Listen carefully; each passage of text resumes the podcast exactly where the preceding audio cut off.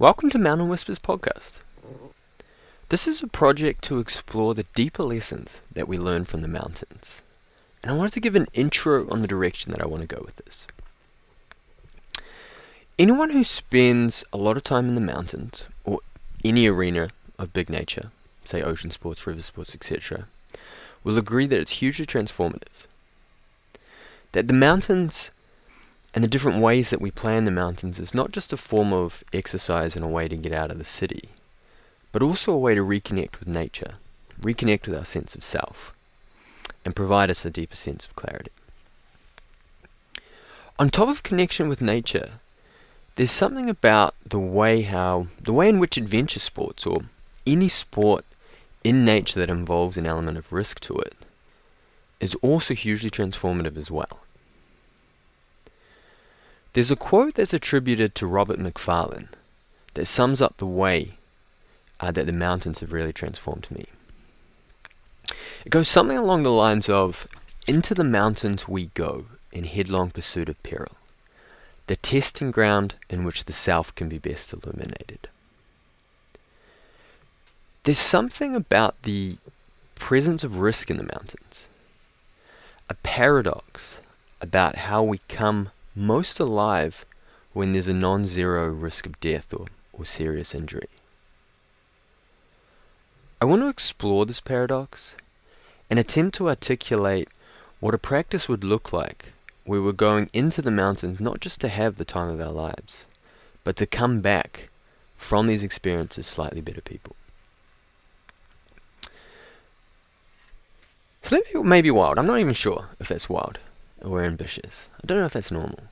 Um, but in this podcast, I'm I'm going to be speaking with athletes and authors, philosophers, entrepreneurs, and leaders.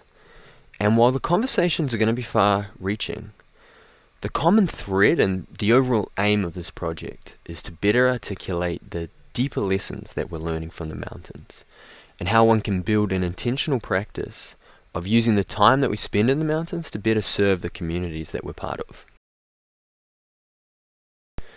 So, many people go to play in the mountains, so go hiking or go mountain biking because it's a it's a it's a fun hobby.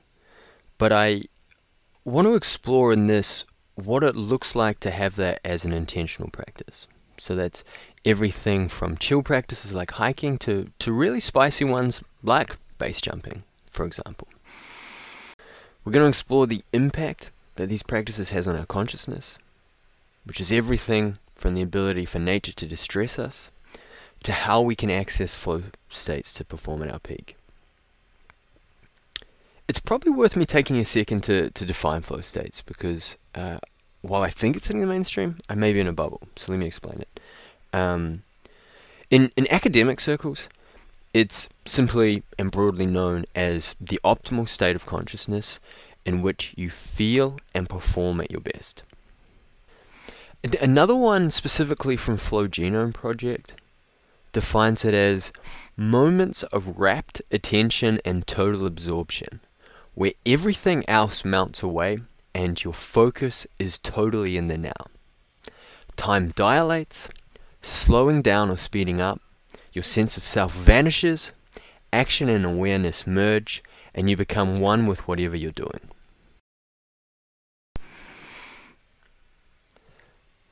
I, I love the intensity of that definition, and, and I've felt in those states in everything from Vipassana meditation to being on a mountain bike to, to being on, on a psychedelic.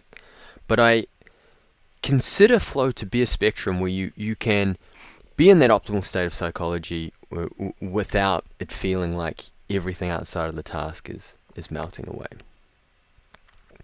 But anyway, accessing flow states is going to be a large part of this pro uh, of this project, and flow triggers like adventure sports is going to be the main source of the conversation. But psychedelics is going to come up as well, and another one of my goals here is to explore what it looks like to have a conscious and responsible practice around using psychedelics in, in nature to better access flow. And the reason for that is that psychedelics is going mainstream, that's a fact, and I think more conversations need to be had on what it looks like to, to one consciously use it rather than uh, use it for escapist reasons, but also responsibly use it because it is a, a volatile compound. But going back to, to Robert Macfarlane and, and playing in the mountains, we're going to be exploring how headlong pursuit of peril is the testing ground in which the self is best illuminated. What it looks like to have a conscious practice around these types of risky uh, activities, and also how one manages fear, how one manages risk, and how one ultimately uses these activities to better accept and come to peace with their own depth. I mean depth, death, not depth. But maybe that's a Jungian slip. It could be either, really here. But anyway, it's going to be an, an ambitious project, but it's a project that I'm really excited for. Um, the last person I, I, I, wanted to mention and, and invoke is Robert Pirsig. And Robert Pirsig's the, the, the late author of Zen and the Art of Motorcycle Maintenance. It's my favorite book of all time, and and it informs a lot of this project. It was a philosophical treatise of Pirsig trying to articulate a concept that had encaptured him, the concept of quality or the, the metaphysics of quality, however you, you describe it. But in that process of articulating that, it, it ended up being a, a beautiful work of philosophy and art. The deeper lessons that we learn from the mountains, and specifically the source of wisdom and meaning that we get from, from these activities, is, is something that captures me to a similar intensity. And I spend uh, enough time in the, the mountains ranting about this with my friends Shout out to, to Eric, Tom, and Sylvan who put up with this. Uh, then, then I figured I might as well take this to, to the internet space. So, if the above, what I've talked about in the, the, the last five, ten minutes or so resonates with you, I think you're going to enjoy this project. There's a good chance that the, the only people interested in this corner of, of philosophy and, and, and culture are people I already know. But if not, reach out to me please, if you, you find this and you don't know me already, uh, you can find me on Facebook or on Instagram. I'm Tim NZ. T I M S T E W N Z. Last thing, I, I just want to apologize in advance for, for this audio quality. I'm still using a, a new software and, and figuring out uh, what to do, and I, I don't have that much patience for it. So early on at this stage, it's going to be pretty shitty. Apologies to to your audiophiles, but eventually I'll, I'll learn as I go.